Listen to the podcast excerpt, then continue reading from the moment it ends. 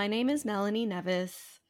And today we are launching our third season, which is going to be all based around, you know, like holiday related things, holiday related myths, um, different types of festivals. We just wanted to explore all of the interesting things about um, this time of year that we haven't fully gotten to explore because you know we're we're both like you know living in modern times and i think a lot of us just default christmas we maybe want to incorporate some yuleness yeah. into it but it's hard so today we're gonna yeah. start by diving into all of this stuff um and i think it's we have to specify again like these are all Western things. I'm sure there's mm. a lot hmm. of really interesting holiday traditions that exist in other places in the world, but we're sticking to Western European.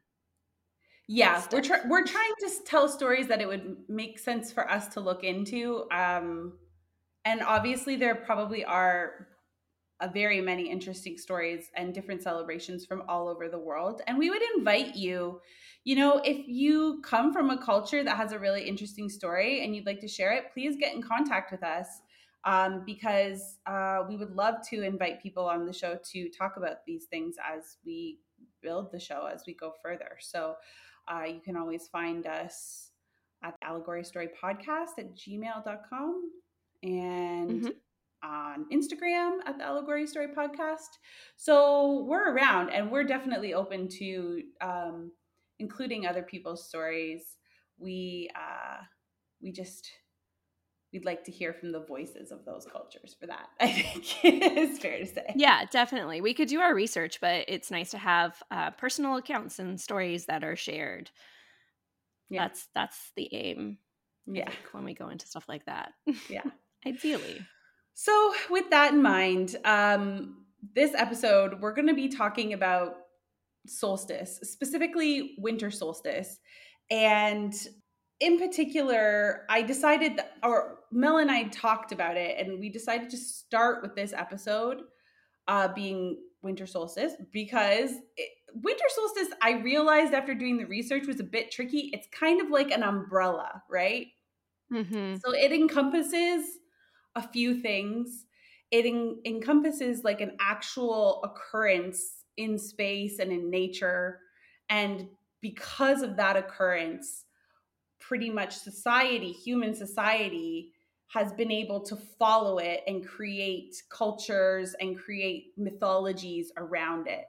Um, so when I was like digging into it, I was thinking, oh, wow, really, this kind of encompasses encompasses this time of year, I guess, which is approximately mm-hmm. like in December, like mid mid December, leading up into like what we would talk about as like Christmas time, so uh, leading up into the twenty fifth, and and maybe even continuing after that.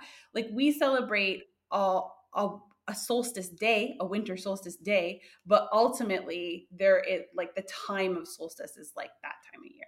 Is that fair? Yeah. To say, okay, definitely. So disclaimer it's really dark disclaimer you guys i feel like uh, i'm gonna do my best okay? Like i'm not feeling i'm fully confident in my material today but i'm gonna gonna i'm gonna do my best. So if i make some mistakes along the way again i'm happy um to be happy to be corrected. Just don't be a dick about it and just be nice and i'll be open so yeah, like I said, winter solstice is both a naturally occurring part of nature and a widespread cultural celebration. Um, it's something like we kind of intuitively know. And I think that really speaks a lot about the time of year as well. Like we kind of get a sense of it because we start to think about winter when all of a sudden it gets starts to get dark really early. It gets dark so early and the light doesn't come up for so long. Mm, days yeah, so and all of a sudden yeah, they're shorter and they're colder too. And so that's yeah. kind of like how we know that winter is coming and specifically how we know that solstice is coming. Um, but there's actually like an actual astronomical like occurrence that actually mm-hmm. happens. Mm-hmm. So here are some general facts about solstice and winter solstice. The first general fact is that the word itself, solstice, comes from the Latin sol, which is for sun, and I think it's sistra, which is for stand. So it means the day the sun stands still. So I think that's interesting because it's used in like both summer and winter solstice, but I guess it stands still in a different way, technically. yeah, I think so. I think that makes sense. It stands still is just one at one point it means that it's up there for a really long time and another time it's up there for very little. I don't know. It's early in the morning for me. We record this always early in the morning for me and I'm half asleep. Don't worry, I feel like on the same page. But I sent you a little diagram in in in mm, uh, mm-hmm. Facebook chat, not yeah. not uh, to say you need to look at this, but just because I didn't know how to explain this visual. because scientifically, solstice is when the Earth's poles, so the North Pole and the South Pole, reach their maximum tilt away from the sun. So if yeah. we're thinking, so it's interesting because if you look at that image that I sent you, you you can see where sol- winter and summer solstice is, and you can see that one is tilting in one direction quite far, one in the other direction. The part where my brain started to get a bit screwy with this is when I started thinking about the fact that a solstice also depends on what hemisphere you're in. So right we're in the northern hemisphere so we're celebrating the winter solstice but people in the southern hemisphere hemisphere this is the south the summer solstice and vice versa. Yeah. Which was a little bit of a, a brain entanglement for me. And it really shouldn't be because like i know i know that but there's something australia's about, entering their summer soon. They're stoked. Yeah well, i know. maybe not with all the wildfires but yeah yeah stoked stoked. maybe, maybe not. yeah, I hope. Hopefully, they're not receiving as many wildfires this year uh, as in previous Fingers years. crossed. Let's hope. Um, yeah, because everybody's been feeling it from like coast to coast. I feel like these days. Mm-hmm. yeah. So, um, another thing. Sorry, that kind of like took. Sorry. Me, no, it's fine so we know we know winter solstice is the one day of the year where the daylight is the shortest, right? So you can either look at it as having the least amount of day or the most amount of night, depending on how you want to look at it, and vice versa. So the summer solstice is the one day of the year when the light is at its longest and the night is Yay. shortest. so this year again, like I said, it, it depends. So solstice kind of changes where, depending on where you are, slightly. Mm-hmm. So mm-hmm. of course, if you're in like we just talked about the different hemispheres, so it would change a lot there. But like even for you and I, so you're in the Eastern Standard Time Zone in Canada, and yeah. I'm in the what is it like Central European time zone here in France.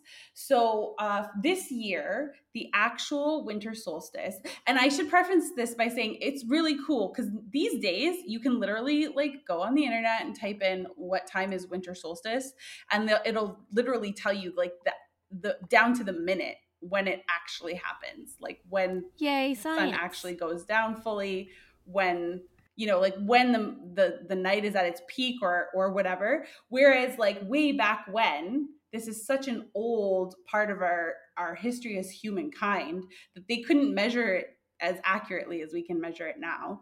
Um, so they had like interesting tools and things that they would use to try and measure it. But for us this year for you it'll be december 21st at 10 27 p.m eastern standard time. Okay and for me here, cool. it will be the 22nd at 427 Central European time. So 427 a.m. or p.m. a.m. Yeah, okay. Okay, that makes more sense. I was like, yeah, okay. Yeah, because yeah. you're six hours, right? Yeah. Yeah. So again, it kind of shifts based on what time zone you're in. And I think honestly, if you have a North American centric mind, like I, I tend to have because I was like living in Canada all of my life until I moved here. I didn't necessarily grasp the fact that it would slightly change a little bit. Like I have grasped grasped that fact, but I didn't really fully sit with it and be like, so when is it I, actually? I think you just you know? don't think about it. Like you don't need to think about it. Why would you? Well, I mean, it is very interesting if you follow, if you are really into solstice celebrations, and more specifically, if you follow any type of like, um, you know, like Wicca practice, any type of witchcraft practice sure. like we talked about in the last ones, because the timing actually. Um, well, that matters, but I, I mean, like, why, why would you pay attention to like the time zones that are not your time zone? Is what I mean. Oh yeah, you wouldn't. You wouldn't. But you it's wouldn't. but you wouldn't even think. Yeah, you wouldn't even think to check. So I'm just letting no. you guys know. Um, you might want to check depending on where you're listening from. It might be different even from our time zones. You know. So also, it should be mentioned that a lot of places, especially in the northern hemisphere, and I got the impression this was like European northern hemisphere, consider solstice uh, they call it midwinter as opposed to solstice and there's a bit of a history as to why they call it that um, but ultimately it's always been a special time of year because it's so clearly marked for people like even mm-hmm. if you mm-hmm. don't know exactly what time the solstice is it's it's pretty you can feel it's something we can all feel we can all feel the leading up to like the longest night of the year you know what i mean mm-hmm and also historically humans as as a group were economically dependent on monitoring the seasons like when we think way way back to kind of like let's say you know it's been speculated that it, this event could or tracking this event could go as far back as the neolithic era so like the new stone age era mm-hmm. and because these kinds of events were often connected to to different types of things like harvest seasons and mating seasons and storage seasons. If they didn't have you know they didn't have the tools that we have right now they didn't have refrigerators they didn't have the type of storage systems that we do now. So they would have to be thinking long in advance as it's getting colder how am i going to mitigate like these animals that i have? How am i going to make sure that they they breed at the right time so we have enough food and this and that and the other thing and all of these things were connected to this and and because of that it was really a way that they could mark time which i think is really really in- interesting. Um, i also was reading that starvation especially in the nor- northern hemisphere this was something people really had to think about because starvation especially from the months of january to april uh, were at its highest because obviously we're both from Canada. We know what how the weather is between January yeah. to April. Maybe not so yeah, much people anymore, but people can't necessarily go out and hunt as they normally do, and they can't take care of their livestock in the same way. Right. right? Exactly. Everything just becomes much more difficult, and you have to ration your food. And mm-hmm. um, we forget, I think that we forget that we are animals mm. ourselves, and like Mm. It is very much based on survival during this time of year. And there are a lot more dangers in the winter than there are in the summer. Yeah, you have to really think about a lot of things and kind of uh, I feel like now in our modern society we deal with more dealing with our mental health in terms of winter, but um, yes. you know our ancestors would have, have been would have been thinking about how to actually stay alive. you know what I mean? So 100%. Like, during midwinter, they would like hunker down, get into that vibe of the deep winter. They would know that it was around the corner. So they would oftentimes slaughter all of their livestock, meaning that winter solstice would be one of the few times where there was an abundance of fresh meat because they would enjoy some of that fresh meat, but then they would like salt a lot of it to keep over mm-hmm. the following months coming up, the famine months, right? Mm-hmm. And because of all of this, because of it, it, you have to imagine there is very much this connection. We think of it, we think of winter solstice as a symbolic connection to death, but it's a very, could have been also a very physical connection to death for like our ancestors, you know? Definitely. I having to having to go through their livestock and just like kill everything because it's it's easier to do that than having to worry about having grains and things for them to eat through the winter to keep them alive through the winter. Yeah, you keep a, a few alive to, uh, let's say you might like keep a, a cow alive to like give you milk or a goat or something like that, and you keep a couple just to have as a mating pair for when the spring comes around, so you can kind Mhm. of rebuild that population again.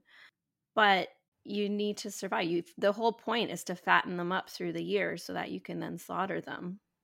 And then there's also that element of, you know, feasting because at that time they are going through and like slaughtering the animals and then having a lot of fresh meat around. It's not like it's something that's always so common. So there is No, no, that it's a celebration. there is that concept of feast and abundance that's kind of connected with Mhm. all of it as well. And so here we land in this time of year that is really dark on one hand and has a potential for a lot of, you know, in in the times where we feel the darkest, it's where people rely on hope the most, you know what I mean? Definitely. So there's also that element as well. And when we come up to solstice, we know that the longest night means like the day after that, the nights are officially going to get shorter. So it's looked at as like this birth period, uh, birthing of the sun returning. And, you know, the Mhm. sun delivers the warmth, it delivers the nutrients, it delivers everything to kind of like bring life back to the to, to the seasonal parts of the of the world right so from that so many there's probably more than i've looked into obviously there is uh, but there's so many cultures that have developed like mythologies and stories around this. Um, we have like in the germanic traditions and when i say germanic i'm talking about an area that spreads from modern day scandinavian countries into the british isles into modern germany. At one point those would have all like quite a long time ago would have been considered germanic tribes um, and even in other parts of Europe, they would believe that the winter solstice was when the goddess would give birth, bringing more light into the world. Um, so in Norse traditions, they would call that Mother's Night, and it's actually the 1st mm-hmm. night of Yule. And uh, this connect this night of celebration is like really heavily connected to Frigga, and Frigga in the Frigga, Frigga. I'm not sure how I'm, if I'm pronouncing it right. Sorry. I don't know. I always I say Frigga, but I very well could be mispronouncing it. Okay, if I'm mispronouncing that, I'm sorry. I don't mean to because she sounds like a really cool lady. But she's obviously she's, you know, she's the she's the mother of of Norse mythology. She is like mm-hmm. the queen of Asgard. And um she's often associated with this night because she's uh, connected to a group called the Dísir. I hope I'm pronouncing that right. And it's a group of ancestral and abundance goddesses. So, like, it's a group of goddesses that, like, all of these different cultural groups would necessarily would like kind of pray to around this time. The whole idea is the same is that they're related to them like it's their ancestral goddesses and their goddesses of abundance. So they bring abundance down to the people which again really connects when you're thinking about the feasting we just talked about the idea of the sun coming back and all mm-hmm. of these kinds of things in Greek mythology, we actually covered a little bit of this story um, last season when we talked about Diana. Uh, the story of Apollo's birth is said to have happened at winter solstice. And what we learned in the the episode we did on Diana, Artemis, and Aradia is that Apollo is the Greek god of the sun and light, as well as other things like archery and music and dance and truth mm-hmm. and prophecy and healing and diseases. yeah, he's good at a lot of stuff he's got a lot of stuff. Well, like he's he's the light bringer. So the light bringer yeah, I think exactly. is always associated with healing and all of these things. But yeah. archery is a funny one. Anyways, um, but of course, what we talked about it in that episode, we were actually talking about his twin sister, Diana. So the story is uh, that when his mother gives birth, she's actually like cast away by Hera. Hera hates her, and she's on this island. And Di- and first Artemis, sorry, I'm conflating the two, but Artemis first is delivered into the world. Their mom gives birth birth to Artemis first. And it's interesting because Artemis and Diana are connected with darkness, like dark matter. Mm-hmm. And mm-hmm. then she turns around and helps her mom deliver Apollo. So helps bring the light through. The so light. there's yeah. that that connection again of the darkness giving way to the light in the connection of Artemis and Apollo, the, these two twins in, in Greek mythology.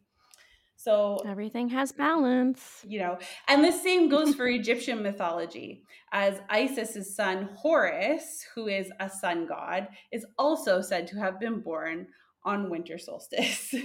so again, we're seeing that symbolic storytelling of long nights, birthing sun, birthing the new day, yes. birthing, birthing yeah. the warmth, you know. So, with that, equally, there are so many cultural celebrations and even places that are connected to solstice.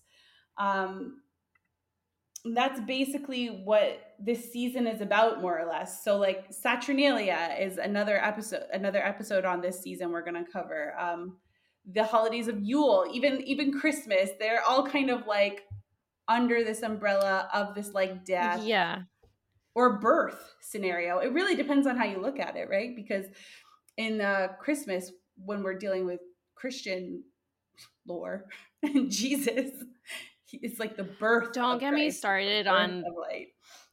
Yeah, but that doesn't make. Yeah. Oh yeah. Listen. Don't get me started with it because realistically, he was born in the springtime because that's when there are a bunch of baby boss. a bunch of baby boss yeah, I think they I think they've actually traced it to like somewhere in like July, I think is when they say he was actually born. Yeah, I know. Yeah. It we I think we've covered enough Don't get me started on that. Yeah. We've covered enough things in this podcast to know that things are layered upon things are layered upon things and the Christian stories are just more or less in a lot of ways the latest renditions of stories. But it doesn't Pretty mean that much. they're accurate. It doesn't mean that they're accurate. No, no, no. You know? So I have we to. never ask for perfection.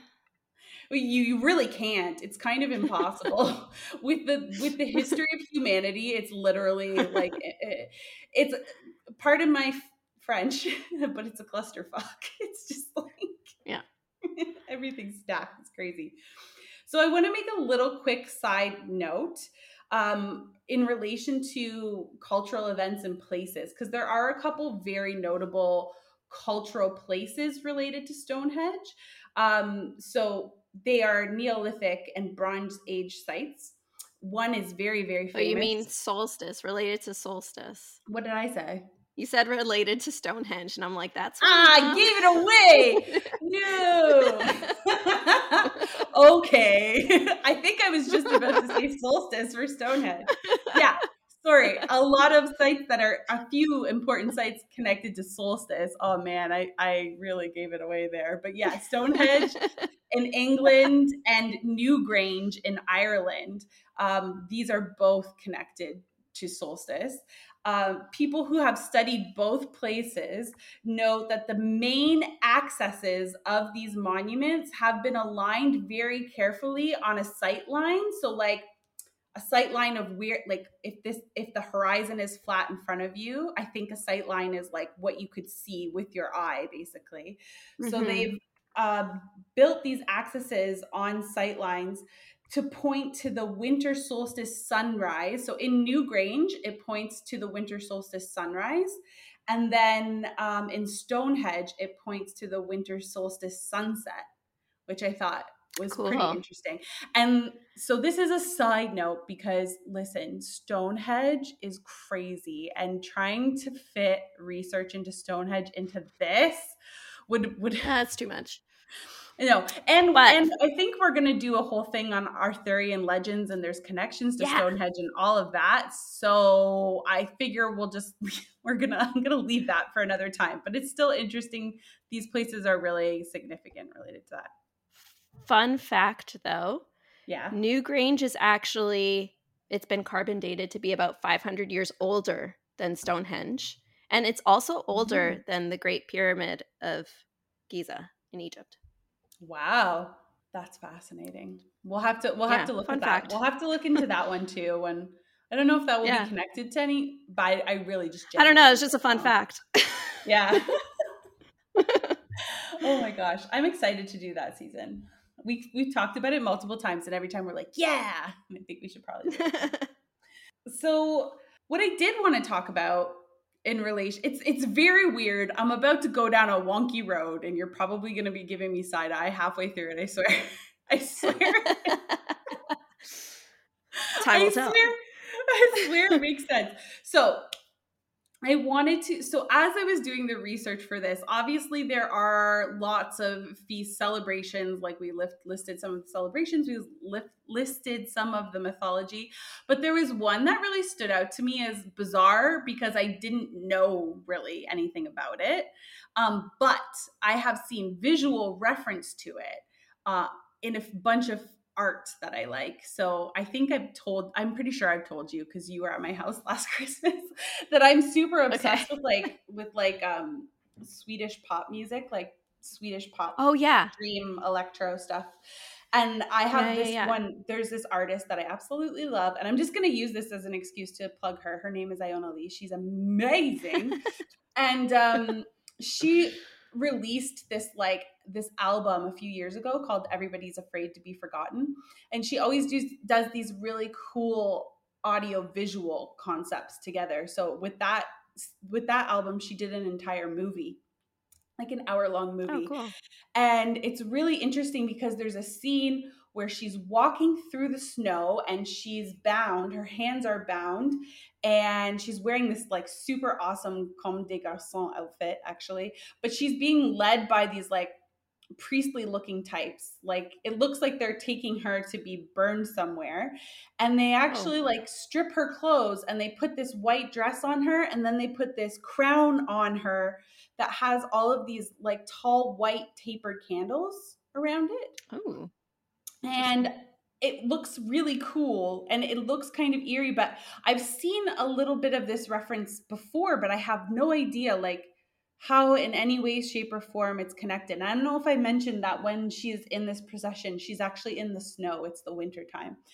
So i came across this story the fe- about the feast of saint lucy and it actually is connected to, to this artist is i'm pretty sure she's referencing the feast of saint lucy in that clip mm-hmm. um, but I saw the candle wreath on the head and I was like, oh, okay, I have to look into this. Like, I want to know what this is about because it's yeah. also the connection to winter solstice and working with candles, which I think, I don't oh. know about you, but when I think about winter solstice, I always think about the Winter Solstice Festival in Toronto that happens with the Red Pepper Arts Spectacle and that they put on in the park every year. And they always do like a candlelight thing. There's lots of candlelight references when you grow up with like a Christian Catholic context. So I was trying to figure out like where the candles fucking come from. I think this I it. just figured it would be like lighting the darkest night in the year, but obviously there's more to it. No, I think I think honestly that is kind of it. But there's yeah. a there's a little bit more to it that's interesting. So, um Tell the story, tell the story. Okay, so this is about the feast of St. Lu- Lucy or Sancta Lucia as they say mm-hmm. in the Scandinavian areas, right? So her feast day is December 13th. So we know that that's like a little bit before our solstice now. Um, her so here's the thing I don't recall ever knowing about this holiday or somehow it didn't click with me when I was growing up Catholic, but it's really predominantly celebrated in in, in Italy, in the Scandinavian countries all of them, and also sometimes in England. It's kind of celebrated mostly there. So this is her rough backstory. Okay, so Saint Lucy is actually the patron saint of blindness, which hmm. I already see symbolism in that related to darkness and seeing yes. your way through darkness. Okay. Yeah. So, just for context, this is a Christian story. It's taking place in pre-Christian Italy. So, like in the time where, uh, like Roman Empire exists, still quite it's pagan centric at that time. Um, mm-hmm. Christians haven't taken over yet, and Christians are getting persecuted there at the time. Right. So she was actually born, St. Lucy was born in Sicily. And the story goes that she came from a wealthy family. Similar to Mary Magdalene, she denounces all of her wealth for God and she kind of wants to give up everything and just follow God, follow Jesus, basically. Um, Lucy's mother, though, is sick and she's sick and she's worried that she's going to die and her daughter isn't going to have any security. So her mother tries to go and arrange a marriage for her, but she arranges a marriage to a a pagan man. Mm-hmm. Um, so Lucy is very worried for her mother. I don't think she wants to get married either, but she's more worried about her mother living. So she prays to a saint, a different saint, Saint Agatha who has already been venerated as a saint for many, many years before this. And Agatha answers her prayers and heals her mother, and her mother is no longer sick. And because Agatha answers her prayers, Lucy kind of convinces her mother to let her take her dowry for her marriage and distribute it amongst the poor and help the poor. Okay. So That's generous. Yeah, she's you yeah. know, I, Christian mythology is cool in its own way. you know, it's yeah, weird, it's a lot of donating what you have to the poor. A lot which, of Franciscan monks and Benedictine monks and stuff did that, which is interesting when you think about the church. But good on the saints trying yeah, to do the right. Thing. That's thing. a whole anyway. other thing. yeah, um, but yeah, so she ends up distributing her her wealth, her dowry, essentially, to, mm-hmm. to people that need it, and then basically when her suitor finds out the man that's supposed to this is where the story gets dark. When he finds out that she has done this he's really angry. And because of this he wants her persecuted. So he goes and tells the governor at the time which is pagan he tells her that she's a christian. And because she's a christian the pagan governor sentences, sentences her to be sent to a brothel to be defiled. Okay, hold on, hold on, hold on. Yeah. So there's no it's just it's still it's still like it's I'm gonna story. believe you got, you I'm take... gonna believe him and not talk to her at all. Oh yeah. You're just automatically gonna take his word over hers. Well, yeah. I think they're just pissed that she yeah. gave the money away and maybe pissed that they gave she may have given the money away to a cause they're not they don't want supported. So Gosh, darn it, woman making her own mind. Yeah, but herself. the part, the fuck, the fuckery of it is that she, her sentencing is to be raped. yeah, that's so fucked up. like she has to so go to up. a brothel and like be defiled by like who like the people at the brothel the soldiers or whatever like that's that's how so they are still they're, they're just like that's how they want to punish her but it's also very presumptuous to just assume that she hadn't already had sex. So one of the things I should say is that when she I didn't really specify it before, but she is kind of noted as being like a virgin. Okay. And when she says that she wants to give up all of her all of her wealth and you know kind of just follow god she just wants to keep her she almost think of her as like an early stage nun right like she just wanted to like yeah yeah she god. wants to be married to okay so and just to be clear because you mentioned that she wanted to follow jesus but like yeah, sorry. At the I time, I know this, I said it, and I was like, eh, "It's not really Jesus." Okay, because I was just like, "This is still pre-Jesus, right?" Also, Jesus um, was Jewish. I'm actually not sure. Christianity was, came after. I'm pretty sure it's before that, but I'm not 100. percent I could be wrong. Okay. Um, but I do think it's because yeah, I think it's or it might be in the time of Jesus, but like Jesus wouldn't have been as known yet. I'm not really sure. I'm not sure. It must have been. Well, no. Now we're talking this out. It must have been after because Christianity was. Now we're Jesus. talking. Sorry. oh God. Oh, Again, it is I, morning. I tried not to dive into timelines too deep on this one, but I do dive really deeply into the timelines of things in, in a lot of the other episodes and Saturnalia and stuff. But for this one, I was just like, I'm feeling too overwhelmed by the timelines. so I'm yeah, not 100 percent sure. Um, but anyways, uh, so she, anyways, she's sentenced to be defiled, which makes me just cringe. The fact that I even had to write that down upset me today. Um, yeah. So, but what happens is this is why she's venerated as a saint. Okay. So what happens is the guards show up to the brothel and I know it's unclear to me whether it was the guards that were meant to defile her or they were to bring her there or whatever. But either way, they're not complacent.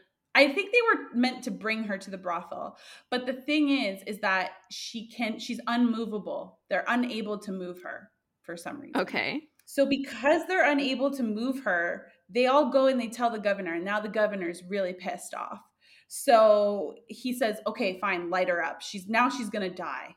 So they, yeah. So they put Not all no. So they stack all this wood around her and they're going to burn her alive and they go to burn her alive and the wood won't light like she won't burn or or the wood lights and it burns and she's not burning inside of it. Like that's very mm-hmm. christian. Yeah. So i'm sure that's what it was. She's just like, she's just like not burning in there. You know what i mean? So then they're even more pissed off. And then they're like and then finally he's like fine gouge her eyes out and just kill her. So the guard or the the soldiers, they end up gouging her eyes out and then they stab her in the throat with a sword. Hmm. Yeah, it's very gruesome. It's very very hmm. gruesome. So all this to say, this this is why. So okay, wait, I'm jumping ahead. Then so uh, they stab her in the, in the throat and then she really dies because like you just you can't really yeah you can't really get around that can like, you not get stabbed in the throat you know so yeah. she dies and when they go to prepare her body for burial her eyes are still there oh and this is actually where she becomes the patron saint of blindness. So somehow somehow her eyes have been magically restored back into her body even though they were gouged out. So if you ever see um, a saint a female saint with like long flowing hair in a church and she has a, um, a plate in her hand with eyeballs on it and a palm in her other hand okay. that's usually saint lucy that's kind of how she's how many eyeballs are on the plate uh, a lot of usually uh, okay I'm like, two. okay. Two. Just just yeah. her too. Okay. It's just two. just two symbolic eyes. Like she has eyes in her head she's and then she's also got cool. eyes on the plate. Yeah. I, I does she have four eyes? We we don't know. that could probably lead into the other into the other which kind of idea too if we're not being careful but there's also so that is like her main legend and then there's another story about her um, where it said that she's actually helping Christians that were hiding in the catacombs in Italy. And in order to bring them in as many supplies as she possibly could, she puts a wreath on her head with a bunch of white um, tapered candles in it so that she can carry all of the supplies that she needs and still hmm. see her way through the catacombs. And this is kind of where the connection um, comes in when we're talking about like the the Scandinavian traditions. But it's interesting, like how does all of that actually connect to winter solstice? It yeah, like Christian story, but it doesn't. You don't really see where the connection is clearly, right? So when Christians go to the Scandinavian countries to evangelize them, um, like side note, if any of you guys have ever watched Vikings, that's what the guy in the first season is doing there. He's trying to like change everybody yeah. to Christian and they're so not into it. So when they go, when they start going to these countries and trying to evangelize them to follow the word of God or Christ or whatever, um, they come with this story of Lucy and her date, her day of feasting is already connected to the 13th of December now we have to go back to this thing. We talk about it in the Saturnalia episode as well. The Julian mm-hmm. calendar versus the Gregorian calendar. Currently, right now, we are in the Gregorian calendar, but the Julian calendar, calendar was used for a long time prior to this. So in that time they were still using that mm-hmm. reference the, the julian calendar. Maybe they had a different calendar i'm not sure but the dates were still the same.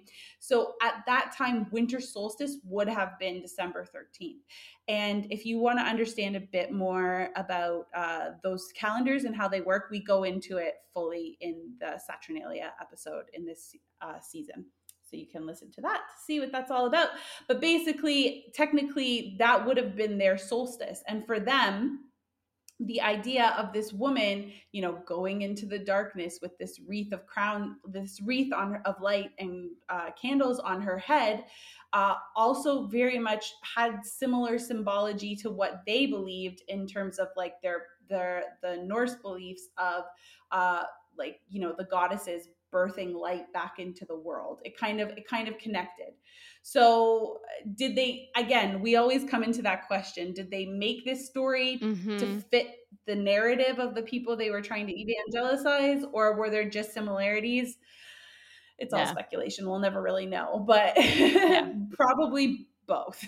Let's just say both. But that's kind of how they're connected so in many of the obviously there's a whole bunch of different countries in like the Scandinavian part of the world and but in most of them she is depicted as wearing this wreath of white candles and she's also wearing a white gown that signifies like a baptismal gown. And in some of those countries she's wearing a red sash and the red sash uh, is symbolic of her martyrdom the fact that she died for god.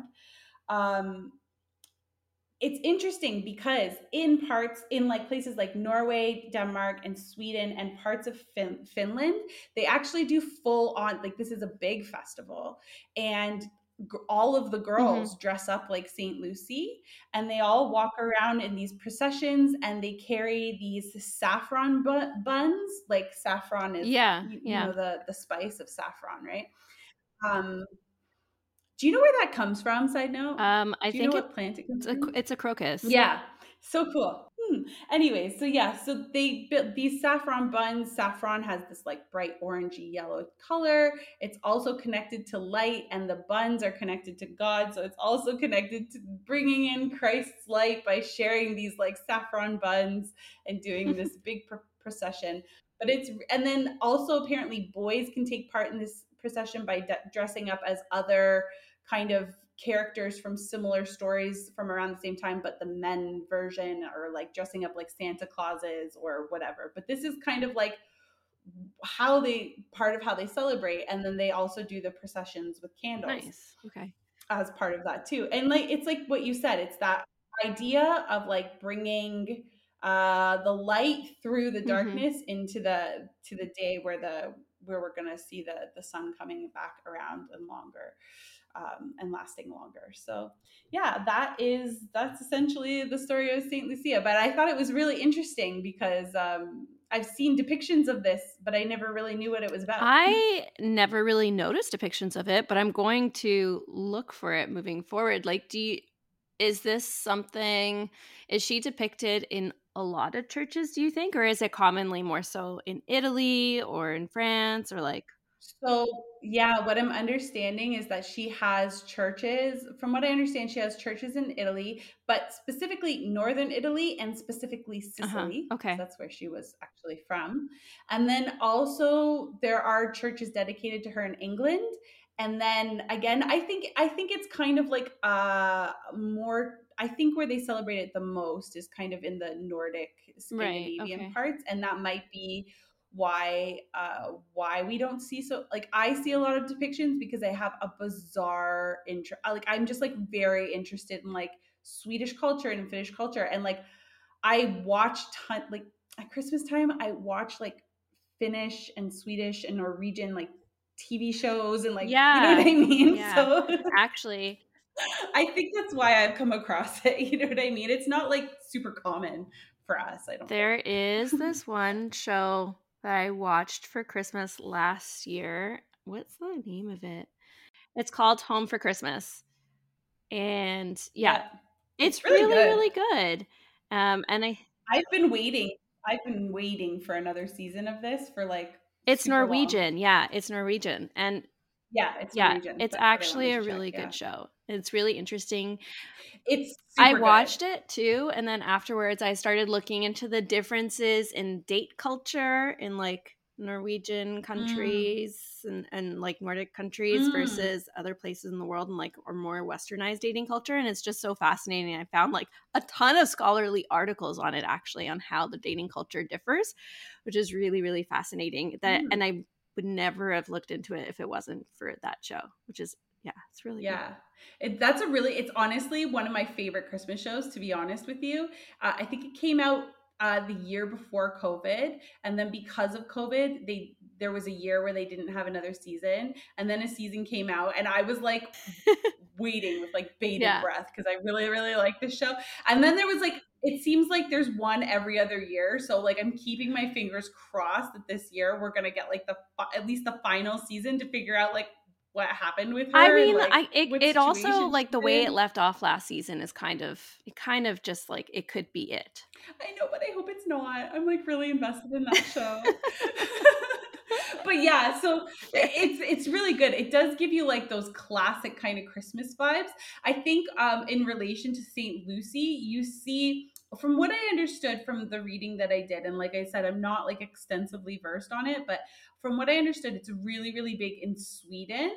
And I know it's mm-hmm. also popular in the other places, but how popular, I'm not so sure. So I know that the big, mm-hmm. apparently in Sweden, they even do a thing where they elect a Saint Lucy, or a, they elect a Lucy, and this Lucy like goes around to like balls and parades and like does like a whole interesting. It's like a really it's a really big thing. Um, That's cool. So it's interesting, and it's it's a cool. I mean, like it's a cool saint to to kind of like if you're gonna go venerate a saint right now, I guess that's a cool one to do. Um, she seems pretty interesting, but also I think uh, it feel it somehow it circles back around to feeling less Christian and more pagan in some way. I don't know. I mean, well, it seems like it was someone that was That's kind of the way it feels to me, anyway. Mm, at one point, Christians weren't the majority, right? They were the minority and they were persecuted, and then pagans later became persecuted. Right. So maybe that's the connection where because right. she was persecuted, it seems like it would fall in line with more of a pagan tradition. I don't know. Maybe.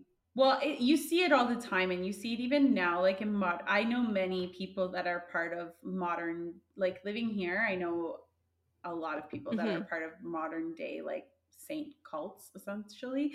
And I don't say cults in the American sense. I say that say it kind of like yeah. in the European sense, yeah. where they're they're like devotees of specific saints.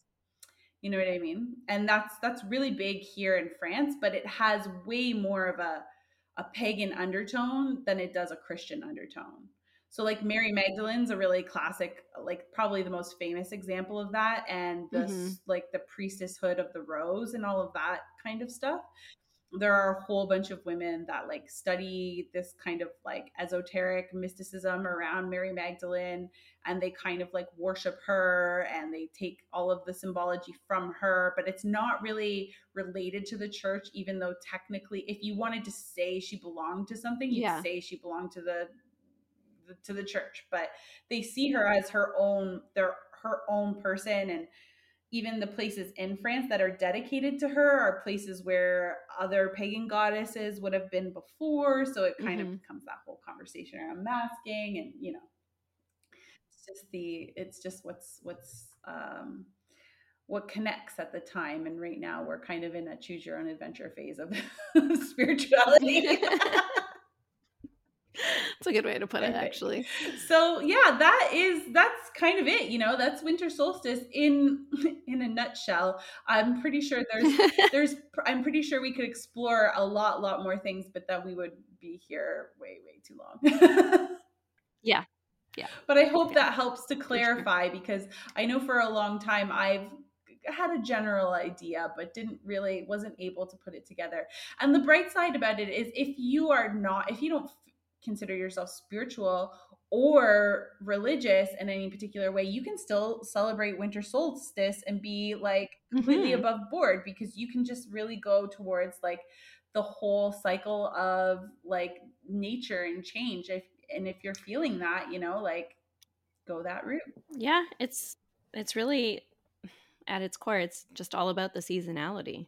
And then we've added a bunch of other shit on top of it. yeah, we've added so much human emotion into it, right? Because like we can feel yeah. things as like the darkness kind of rolls in, you know? Like yeah. if you're connected a little bit, even a little bit, you can feel like that energy, right? So all the rest I yeah. but that's like everything. All the rest is human speculation. Yeah, we do that. We're, we're creatures that tend to do we that. do it. We like it. We like to talk about it. And that's why this uh, podcast exists.